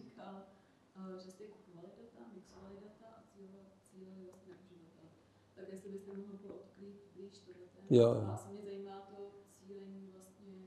Jo, jo. Uh, tak, vlastně uh, primárně jsme kupovali data od uh, O2 a, a od bank. To jsou anonymní data, to znamená, Každá ta společnost se vytváří vevnitř nějaký unikátní ID. Jo? Takže vy máte prostě číslo, 50 místní číslo, jste vy, jo? nebo váš počítač teda, v případě O2. No ale O2 bylo zajímavý v tom, že vlastně má pevný připojení a mobilní připojení a je skrze smlouvu si schopný spárovat ty zařízení. Jo? Takže vlastně to, co vy vyhledáváte v tom prohlížeči na jednom nebo na druhém zařízení, se dá přiřadit k jedné osobě. A, a, takže, a zároveň vytváří si jako nějaký zájmy. Jo? Prostě koukáte na hudbu, na módu, prostě čtete nějaký knížky, něco posloucháte. Jo? tak. A vlastně vy si, já jsem si mohl koupit prostě to, to ID s nějakýma parametrama. A oni řeknou, je to věková skupina, prostě 20 až 30, jo, s těma těma zájmama a výskyt je třeba Praha. Jo. Takže takhle si jako nakoupíte balík těch dat a teďka k tomu, podle toho chování, vy přiřazujete uh, jako parametry třeba příjmový z bank. Jo? Takže vy vlastně ty banky zase podle toho, co vy platíte kartou, tak si vás taky nějak profilují. Jo? A vlastně jako hledáte jako podobnosti mezi chováním toho autu zákazníka a, a té banky a vlastně pak si řeknete, no tak potřebuji dělat reklamu, nevím, na Zoot. Jo? Tak prostě značka, nevím, Adidas boty třeba, jo? tak vlastně mm, tak si říkáte, hele, tak tady ty boty prostě jsou přesně pro 25-letého člověka, který prostě je nějaká příjmová skupina, uh, vyskytuje se primárně třeba v nějaké oblasti. Jo? A vlastně takhle jako cílíte. Takže jako nejste schopná se dostat uh, k osobním údajům, to vůbec ne. Um, um, v podstatě jako takhle. Uh, co se týče jako rozestavení těch BTS, BTS na, na, střešech, na střech, střechách baráků, tak vlastně vy jste schopná maximálně se dostat na nějaký rádius uh, 150 metrů. Jo? Uh, to znamená, uh, tady, když sedíme, tak uh, to nikdy neukáže vaší přesnou jako polohu, ale uh, ten rádius je 150 metrů. Protože ten operátor nemá přístup k GPS datům. Jo? Takže vlastně ten operátor funguje jenom s těma vysílačema a triangulací si vypočítává vlastně vaši polohu. A tím pádem vlastně nejste schopní se dostat třeba v případě rodinného domu, jako konkrétně jako, uh, nevím, uh, prostě na Sudole nějaký rodinný dům, jo, takže nedá se jako dopátrat vlastně jako uh, jméno, uh, adresa uh, a tak dále. Jsou to fakt jako anonymní data. No. A vlastně tím jsme zlepšovali, tím jsme zlepšovali vlastně cílení, tím pádem vlastně eh, jako měli jsme lepší výsledky eh, v cílení reklamě, tím pádem i v konverzi, potom ve finále do konečního, koneční koupě mm, a tím pádem eh, k nám prostě ty klienti jako začali chodit sami. No. Takže jsme vlastně jako každý rok třeba rostli jako o 100 milionů na obratu. No. Tak, tamhle dotaz, pak je tady dotaz a tím to ukončíme. Prosím.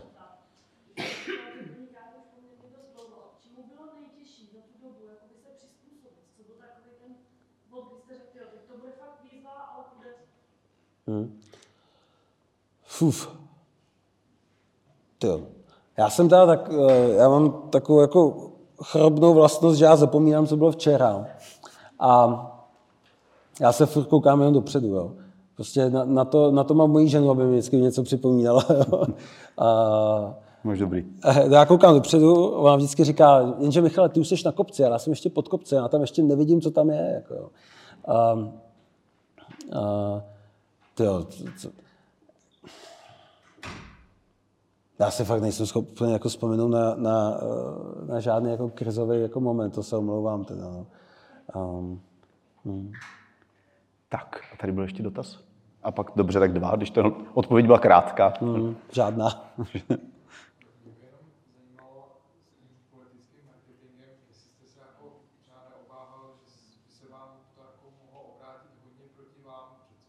Hmm. Politika je z mého pohledu jako Hmm. No. Já to jo, a proto vlastně jsem se s, mojí ženou jako domluvil na tom, že až to pan generál vyhraje, tak uh, my v ten moment odcházíme. A bylo to přesně tady z toho důvodu. A bohužel tam minulý týden jako uh, mi zavolala novinářka z Deník N. Já jsem takhle držel prostě jako telefon a posazoval jsem děti do auta, nahazoval jsem tam lyže a nějaké věci a, a ona se mě ptala nějaké otázky, já jsem prostě odpověděl. Ale nevěděl jsem, že jsem jako součástí jako nějakého jako rozhovoru a odpověděl jsem blbě. A, no a ona z toho udělala článek a vlastně a dneska jako to lítá někde na Twitteru a, a nemám z toho jako dobrý pocit, tak jsem si všechny kanály vypnul a nechci se na to koukat. A ono to za týden pomine teda, jo. Ale um, jako je vidět, že prostě a, jako člověk si nedává chvilku bacha a to dobrý jméno, co se nám podařilo s tou kampaní vybudovat, vlastně jako se dá takhle jednoduše jako ztratit. Jo. To je tak jako s, s tou důvěrou v biznesu. Prostě budujete jí 20 let, ale pak ji jedním blbým kšeftem ztratíte a už ji jako nezískáte. To ještě byl kolega. Pán. No.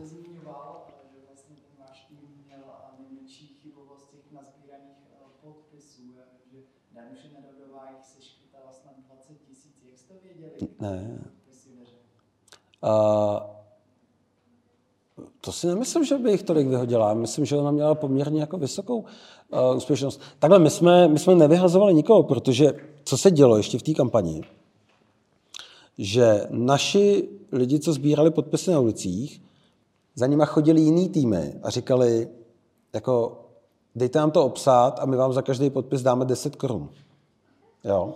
A uh, to, ty naši lidi, jako, totiž jak tam byl ten kult toho generála, tak prostě uh, ono to strašně spojovalo. A tím, jak ta Linda vybudovala tuhle tu síť už dlouho dopředu, tak uh, ty lidi to brali za svoje. Oni se o to nechtěli dělit, že se jim podařilo vybrat prostě za den třeba pět archů. Jo. A já si myslím, že co se dělo v těch ostatních týmech, že si je fakt mezi sebou opisovali. Jenže prostě Uh, Jan, příklad. Janeček měl třeba dva lidi na, na sběr podpisů a oni přišli na Anděl, oba dva, a od uh, Březiny nebo od uh, Nerudový si to třeba obsali. Ale tím pádem vlastně se ty dva stejné archy dostaly jako do toho celkového seznamu Janečka. Jo. A, takže a, tam, tam vznikala ta velká chybovost, si myslím, a, že, se, že tam byly duplikace a zároveň ta, Eh, já jsem měl ještě informace, že Janeček ještě dva týdny před odevzdáním, což bylo nějak 8. listopadu, měl asi jen 20 tisíc podpisů. Jo. A on to musel dokoupit někde. Jo. A teď jako mu to mohl prodat.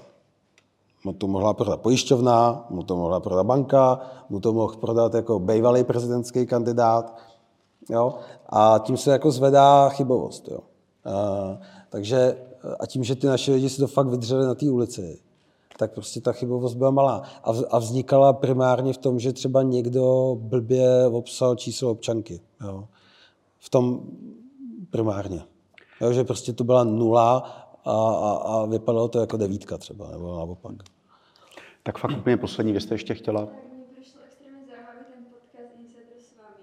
Jo, děkuji. Ale tolik času nemůžete mít, to trvá dvě a půl hodiny, to se nedá poslouchat.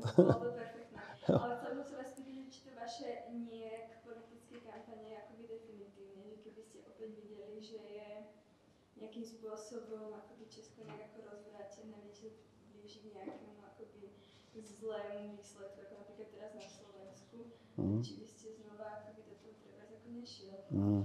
Ste videli, že naozaj má ten šancu porazit toho Babiše. Hmm. Kdyby se znova objavilo něco takové, že či byste si náhodou jako tomu, že ty marketery, tam Slovenska, jako dobrý, ale na tom ty dva kluci ze Slovenska to mají jako práci. A, a to jsou fakt, to jsou fakt velcí profíci, kteří třeba teďka dělají Eh, zase na, v Polsku na nějakých volbách a, eh, a nevím kde, v Rumunsku a, Um, uh, asi, já musím říct, že uh, my jsme tomu dali tolik času a ten, kdo to od, odskákal, byly naše děti. Jo. A my jsme vlastně měli chůvu na, tou, na tohle období a vlastně obě dvě babičky jako v pozoru, v permanenci, a dědu, prostě my jsme ty děti vlastně jako neviděli. Jo. A nám psali ze školy, že prostě děti jako brečej, že prostě nevidějí rodiče. Jo. A jako dobrý, no, za pět let budou děti starší a už možná je nebudeme zajímat, to, má, to je fakt, jo, ale um, to, uh, jako to, to vypětí na, na jedné straně já mluvím pozitivně o té energii v tom týmu, ale na druhou stranu a představte si, že my jsme prostě doma jako tohle to nemohli používat. My jsme odnášeli telefon do koupelny, pouštěli vodu, abychom si mohli bavit. My jsme se povídali jsme si doma dva měsíce jako přímo z ucha do, eh, do ucha. Jako. My jsme prostě počítali s tím, že jsme odposlouchávaný, auta, že máme odposlouchávaný. A, jako, my jsme prostě počítali s tím, že máme i v ložnici jako nějakou štěnici. Jako, jo. Hm? A, jo. A, jako, a, kdo jste to neviděl, tak e, se podívejte, film, film Ucho s Brzo Bohatým a s, s Bohdalovou. Jo. Tak to, jako, to nebylo zase jako úplně jako příjemný. A asi už bych do toho znovu nešel. Myslím si, že se musí najít jako další lidi, kteří hm, jako budou to s tou zemí myslet dobře. Děkuji. Uh, no, ale fakt teda krátký dotaz, krátká odpověď. Mě to nevadí, mě to nevadí. Já bych se chtěla zeptat, mě by mě zajímalo, eh, jakým způsobem do té kampaně třeba vstupoval přímo pan prezident. Eh, Mě jakožto voliči, eh, vlastně jsem ho sledovala už poprvé, co se od roku někdy 2019 objevil na sociálních sítích a tak, tak a pak samozřejmě to nějak sílilo, bylo to intenzivnější, tak mě hrozně vlastně zaujalo, že jak třeba ta jako sub, země super symbolová, pak, že se chytil flanel, pak různé takovéhle jako intimní osobní věci.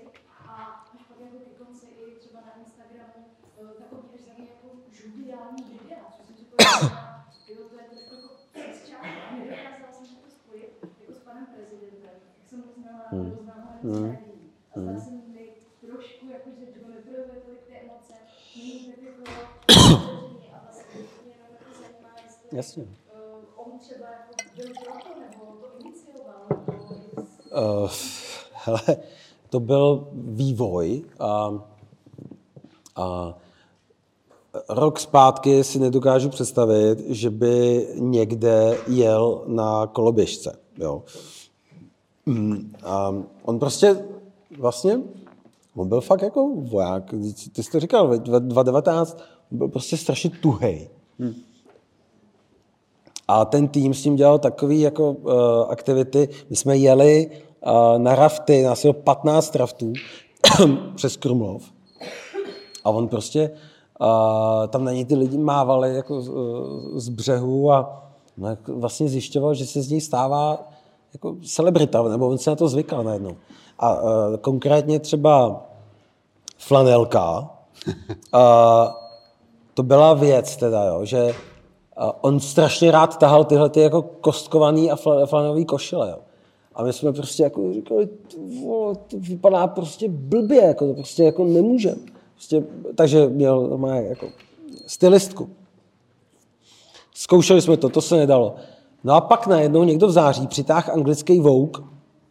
Říká, hele, flanel bude modní trend roku 2023, jo. Tak jsme otočili a flanel byl všude najednou. A prostě stala se z toho flanelová revoluce. A, a, takže jako co se týče každého postu, tak on to schvaloval. A to v podstatě jako nepřipadalo vůbec v úvahu, že by něco přes něj neprošlo.